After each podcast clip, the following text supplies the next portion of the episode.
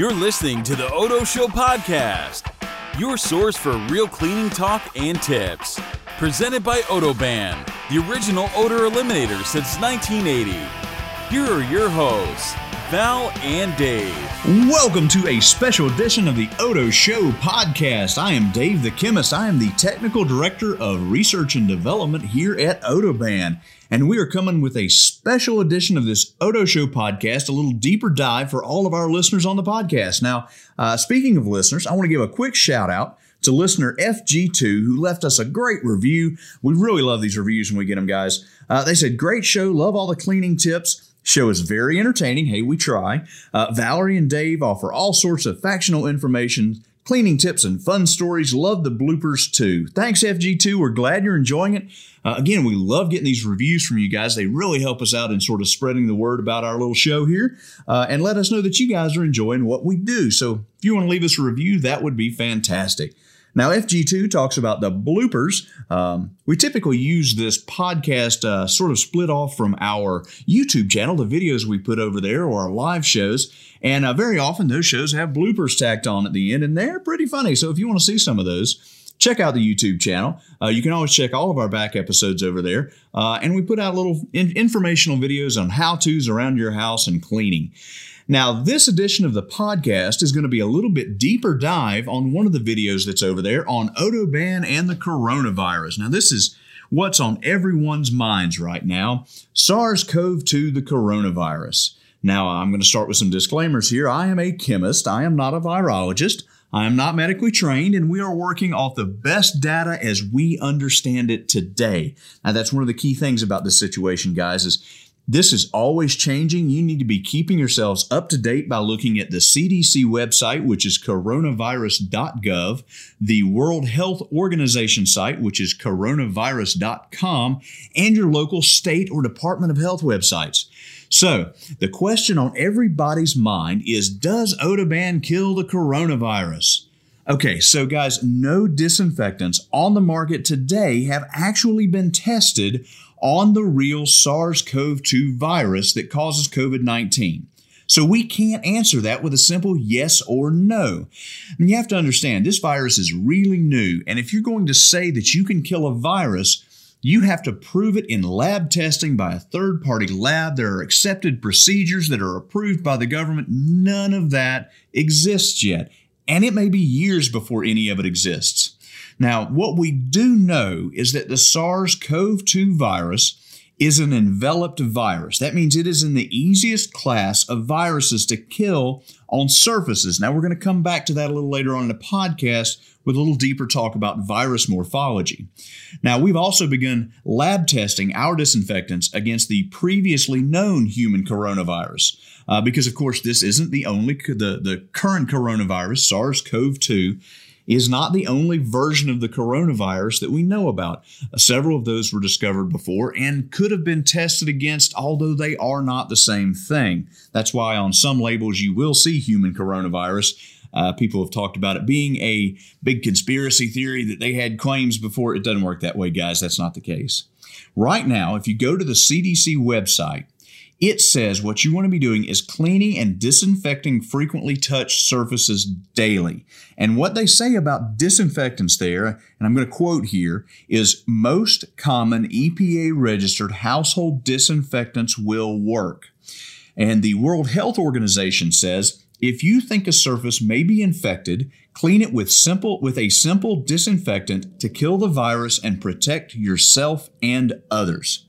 Now, the CDC also points out that while cleaning is important, uh, proper hand washing, uh, respiratory hygiene, and distancing yourself is likely much more important. And that's because the main vector of transmission of this virus, how it moves uh, person to person, is direct person to person contact. You know, people sneezing or coughing, all those little micro droplets that are formed in the air when people do that, if you inhale those, that's how that virus gets into your body.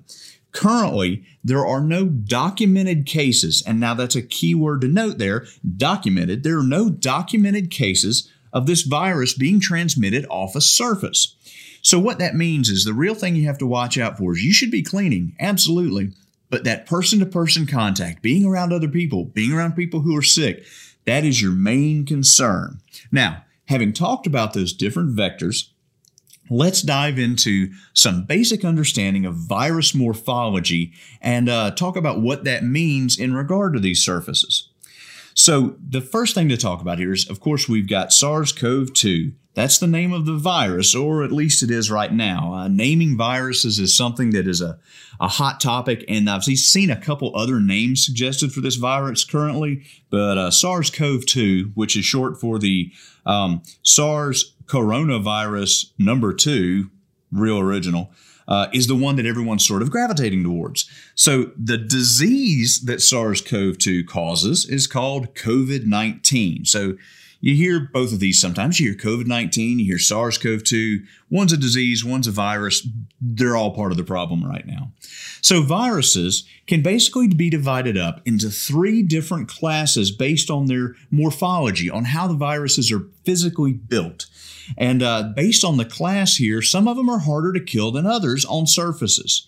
We're going to start at the bottom. These are the easiest to kill viruses. These are called the enveloped viruses. And that means you actually have a core of the virus that then has another layer of lipids around the outside. And it's that outside envelope that allows it to penetrate into our cells and start to replicate, causing a viral infection.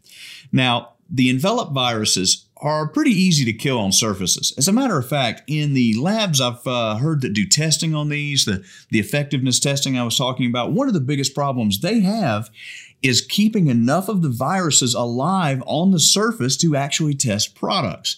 Now, you're talking uh, typical exposure times of anywhere from a few hours to a few days is all these viruses are going to survive on surfaces under the best conditions. Right now, sort of what I'm hearing from from the uh, the sources that know on the SARS-CoV-2 virus is a maximum life of about 96 hours on a surface under worst condition scenarios. And I'm talking a really dirty surface like smeared glass that's got all kind of funk on it and then the virus gets on it. Um, viruses like this also don't survive real well outdoors heat, light, air, fresh air, all of these things tend to be have a negative impact on their survival. Uh, as a matter of fact, in the Spanish flu outbreak back in 1916 and 1918, one of the things that hospitals started doing was moving patients outdoors if the weather was nice and treating them outdoors. And they saw some success on helping control the virus that way. So it's something to keep in mind. Now, if we move up the chain, then we're talking about uh, first off, large non enveloped viruses is the next higher class. Those are harder to kill than this than the enveloped viruses. And then at the top is the small non-enveloped viruses. Now those are designed, they don't have that outer lipid layer, so the actual virus itself is much tougher to kill on a surface.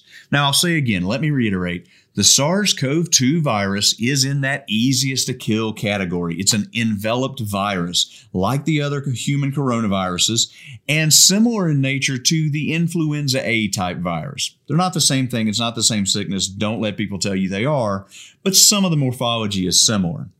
Now, let's talk about what that means for surfaces. That means cleaning those surfaces is important and becomes more important perhaps if you are in higher risk categories for this virus.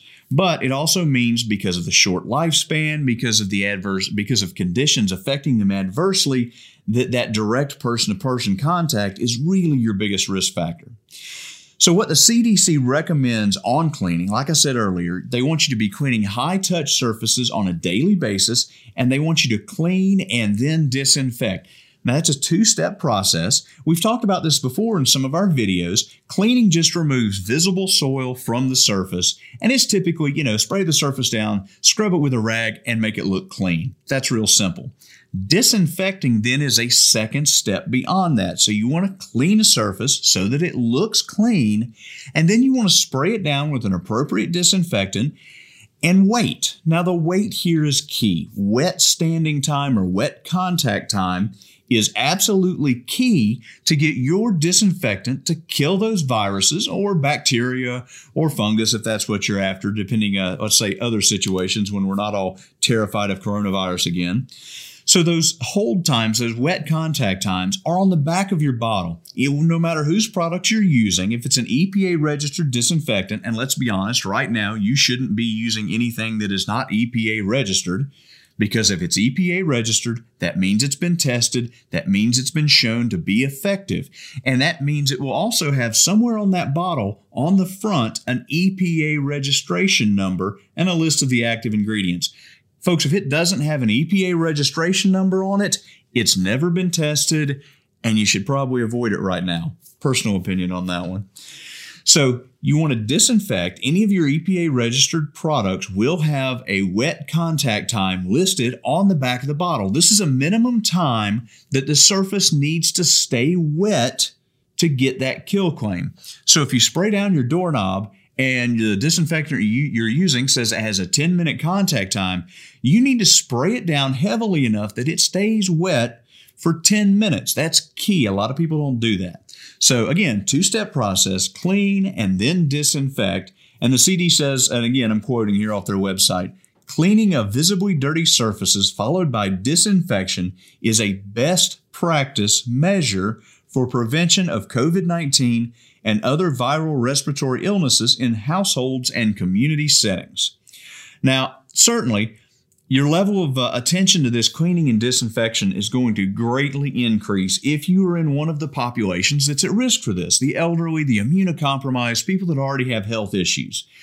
So, certainly, your level of care is going to continue to increase uh, depending on what risk factors you have. If you are in one of the at risk populations for COVID 19, the elderly, people with pre existing health conditions, uh, people that are maybe immunocompromised or have lung issues, you really want to do a higher level of cleaning and disinfecting uh, than the average person maybe needs to. And I recommend you dig into the CDC website. There are a lot of great recommendations about the steps you need to be taking to stay safe on there. Now, one thing I will point out, and this is something that hasn't been talked about a lot because it's a little on the squeamish side. But hey, we make cleaning products for a living. We've got no we've got no ghosts in our closets around here. Cleaning bathrooms is going to be really important through this process, guys. You know, I said surfaces probably aren't as big a risk as person to person. Bathrooms are going to be one exception to that rule, and that is because we've seen with the other coronaviruses in the past that fecal transmission is a real possibility. Now, fecal transmission, for those of you that want to talk plainly like I'm going to here, is the fact that that virus leaves your body in your poop. when you poop, the virus is there. And so all those bathroom surfaces, if there's a possibility of there being any sort of fecal matter on them, are a real risk for transmission. So that's things like cleaning your toilet on a regular basis, cleaning the faucets in your uh, in your bathroom on a regular basis, the countertops, and change out your hand towels where you dry your hands very frequently. All of these things are going to be something you really need to pay attention to, particularly if you are in a household with someone that has contracted COVID 19. Now, this is a tough time for everybody. And uh, everybody has been asking us. I'm sure everybody's gotten emails from from every company they've ever done business with. This is what we're doing for the coronavirus, and here's how we were responding. Well, we're not going to send you an email because you probably got better things to do right now. But I know people are interested in in what we're doing here at Odoban uh, in response to this. So first, I'll say we are running wide open.